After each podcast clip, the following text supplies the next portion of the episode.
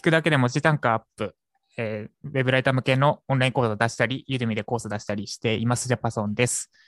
今日も毎週日曜日の恒例イベントとして、よしきさんにゲストに来ていただいてます。よしきさん、簡単に紹介お願いします。どうも、えー、2歳のゆっちゃんとノマド生活をしております。家がありません。フリーランスのデジタルマーケターをしている鳥山よしきです。お願いします。はい、お願いします。今日はしゃあ、あれですね。えーっと、今作ってるウェブライター向け総合講座、ライジャパについて、えーっと、受講生としてではなくて、まあ、なんかいろいろ、その私が作っていく過程のこととかを深掘りしていただけるみたいな感じですかね。はいはいはい。あ、でも、まあ、受講生としても質問したいなっていう面もあるんですけど、はい。あの、まあ、もうもうちょっと広い視野かな。あの、まあ、こういうウェブライティング系の講座って、はいまあまあ、あるじゃないですか。いろいろね。はい。他にも。まあ多分増えていってると思うんですよ。ウェブライティングってね、自宅でできるし。で、その時に、まあこの、ウェブライターとしての力をつけようみたいなところっていうのは、どんどんこう汎用化していくのかな。コモディティ化っていう、つまり、じゃあ別のコースでこういう教え方が良かったらそこを教えようとかって、競合がこう調査し合うとともに、なんかこう同じようにこういうふうなウェブライターの王道のステップアップみたいなのができていくかなって思って、はいこうなってきたことを見越すと、その中で同じルートたどることになっちゃうと、まあ、量産型ライターみたいになっていくなって思ったときに、はいその中でこう希少な存在になるためには、こうどういう力が最も重要になるかっていうことをちょっと伺いたいなって思いました。多分テクニック的じゃないのかなと思いつつ。そうですね。えーっと、きし大大量生産型にならない。で、他のライター、まあまあ、この手順、マニュアルに沿って書けるっていう範囲はあると思うんだけれども、はいそうじゃない部分、どこなのかなっていうか。そうじゃない部分は、なんかもう人間力的なところになってきてます。あの、なんだ人間力日常観察力とか、あと論理的に考える力とか、うん。その講座受けただけじゃ身につかないような何かが差別化の部分になってきます。はい。なんか、例えばってありますか？こういう、例えば、論理的な思考力、観察力。観察力で言うと、そうですね。例えば、あれ？これ前も話しましたっけ？サウナ、サウナに取材に行った？として、はい。まあサウナには入ると思うんですけど、サウナ好きです。飲み水が常温だった。あおー。で、そこになんか思うことを気づけるか？とか、はいはいはい。これでもウェブライターとしてというよりは、なんか日常の観察力ってところになるのかなうんとかですね。で、そこで私が思ったこととしては、あ、お腹に優しくするために常温にしてくれてるんだなっていうふうに思ったうんうんうん。とか、そういう他の人が気づけないことに気づけるかみたいなとこ。もう、なるほどですね。で、あとあれですね、ロジカルシンキング、その論理的思考力もそれに結びついてて、常温だった。つまりな、なんで常温なのかを深掘って考えていくには論理的な思考力が必要。論理的な思考力。今の常温だったで言うと、どういうふうに考えを進めていくのが論理的な思考力ってことになるんですか？なんで常温なんだろう。で、まあ、冷水器が置い、冷水器の経費節減なのかな。でもなんか他のところお金かかってるから多分そうじゃないな。じゃあなんで常温なんだろう。で、あとトイレがそこはサウナ、違うな、脱衣所じゃなくて、ぬ脱がない、濡れっぱなしで入れるトイレが置いてあったんですよ。えでなんかめちゃくちゃ動線こだわって作ってるな。多分この常温もこだわりだよな、みたいな。おおー。なるほど。なるほどね。いろんなパーツを見て、あなぜを追求していくってことですね。はい。はあ、これはでも、もはや、ウェブライターっていうか、いい仕事する人はみんな持ってる力ってことになってきます？そうそんな気がしますね。いやー、なるほど。なるほどな。じゃあ、え、じゃあ簡単にそれ鍛えるってなったら、なんでを考えるっていうことでいいですか？合ってます？うん、なんでに気づけるようになるんですかね、その前に、まず。え？なんでに気づけるようになる？で多分、普通に生きてると、常温の水、まあ、サウナで言うとさっきの常温の水は飲んで、あ、常温だって終わると思うんですよ。はい。なんで、なんで常温なんだろうって思えるようになるがスタートかな。ですかね。え、それなんでを、いろんなことになんでを問うとは違うんですか？あ、それと一緒一緒ですね。一緒です。あ、じゃあいろんなことになんでなんでって通っていけばいいんですね。はい。信号ってなんで青なんだろうとか。いやいや、緑ですよ。あ、緑、緑。まあ、緑で、それもそうですよね。なんで青っていう。言うんだろうとか？で、なんで青まあって言うんですか、私知らん、あ青っていうか、なんで青っていうか知らないですけど、はい。なんで赤が灯りなのかは、まあ今、今考えついたんですけど、空が青いじゃないですか。はいはい。で、赤目立たないと危ないじゃないですか。青は別に目立たなくても進めだから。っていうふうにやったのかなとか、あ、これ推測ですけどね。なんか、でも、あの、あえっと、歩く人の信号って縦じゃないですか、日本だとね。はい青と赤。あれは、どっちが上か知ってます？えーっと、どっちでしたっけ？青と赤どっちが上かわかります？これなんか試されてます？まあ観察、えー観察力しかり、まあ、意識してないと難しいですけど。え、青が上じゃないですか？青が上ですか？いや、これは赤が上なんです。青それ、あの、上にある方が確か目立つっていう理由だと思うんですけど、あー赤の方が目立たないという。こういうことです？なんでを追求？で、これでもなんか楽しそうですね。すぐググらないってのもポイントですね。なんでって思って調べちゃいけないですね。それだと思考力が身につかない。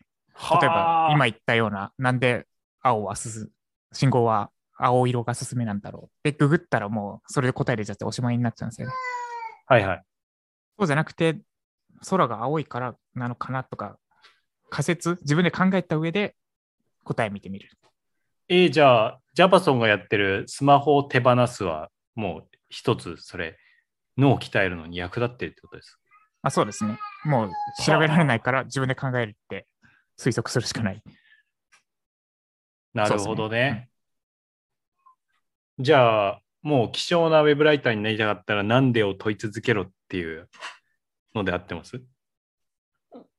あまあえ？違うんですか？え？いや、はい、そうですね。まあ長期的に見ればそこ。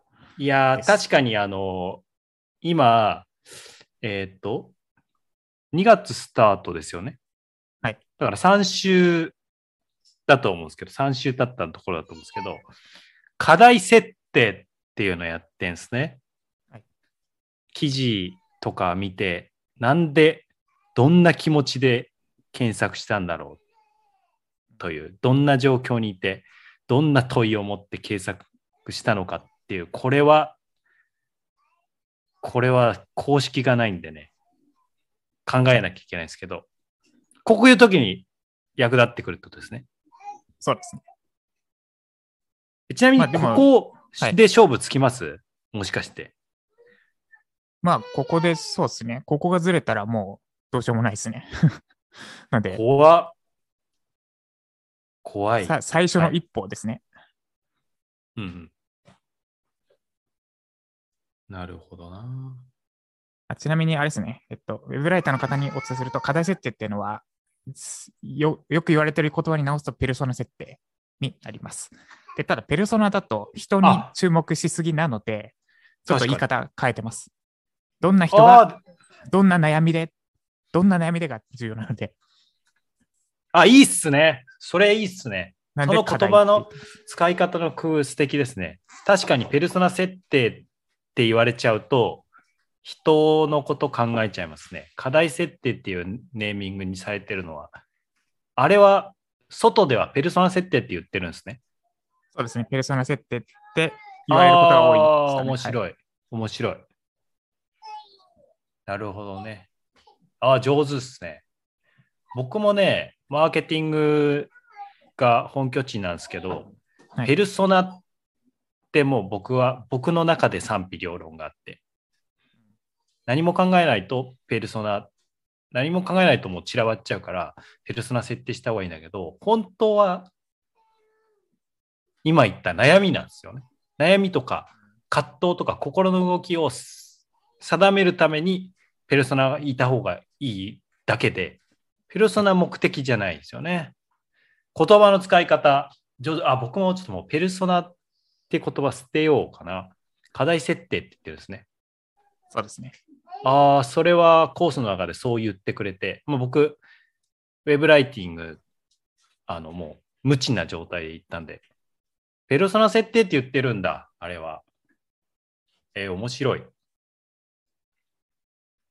すごい、いいっすね。そこにも教育的な工夫がありますね。課題設定か。はい。なるほど。いいヒントもらいました。え？そうですね。言い切りました？大事なこと。はい。あ、そう。で、え、もともとは、はい。うん。はい。で、論理的思考力とか、まあ、じゃあ人間力というか、論理的思考力と観察力、まあ、どうやって身につければいいのってところにつながるんですけど、はい。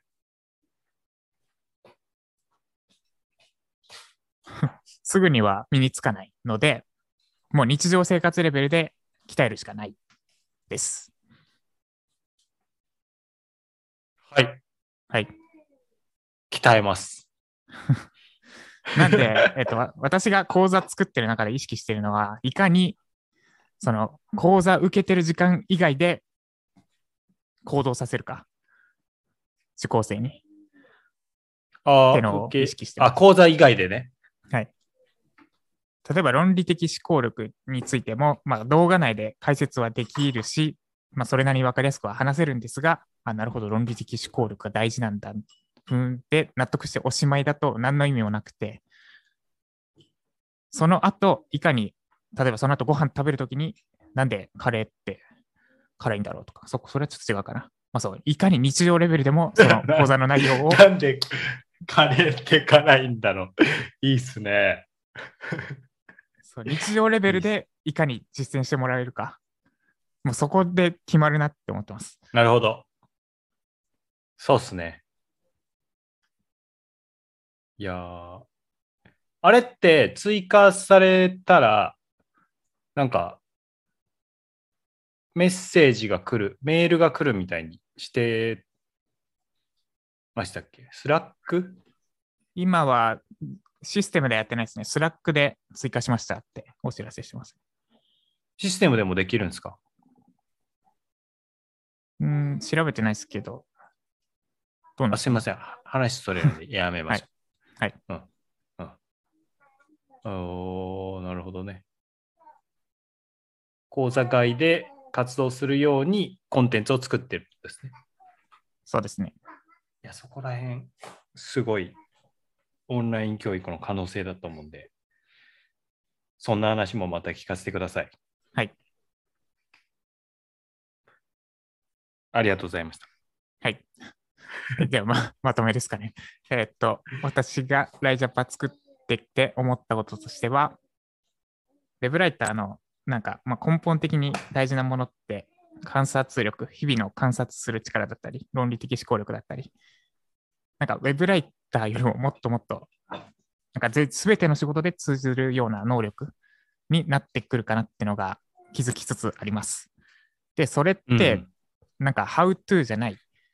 もう一回知ればすぐできるようになるってことじゃないので、もう日々日々鍛えるしかなくて、で、毎日意識して3ヶ月後とか半年後とか、あるいは2年後、3年後にようやく身についてくる。それぐらいのものなので、絶対私の講座内だけでは身につけられない。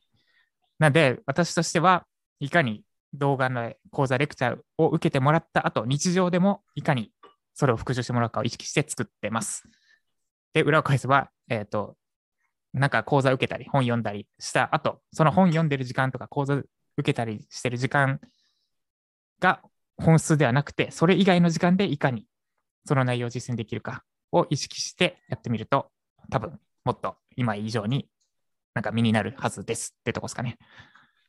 はい。ちなみに、めちゃくちゃいい講座なんで、講座はもう受けるに越したことはないというのは補足しておきます。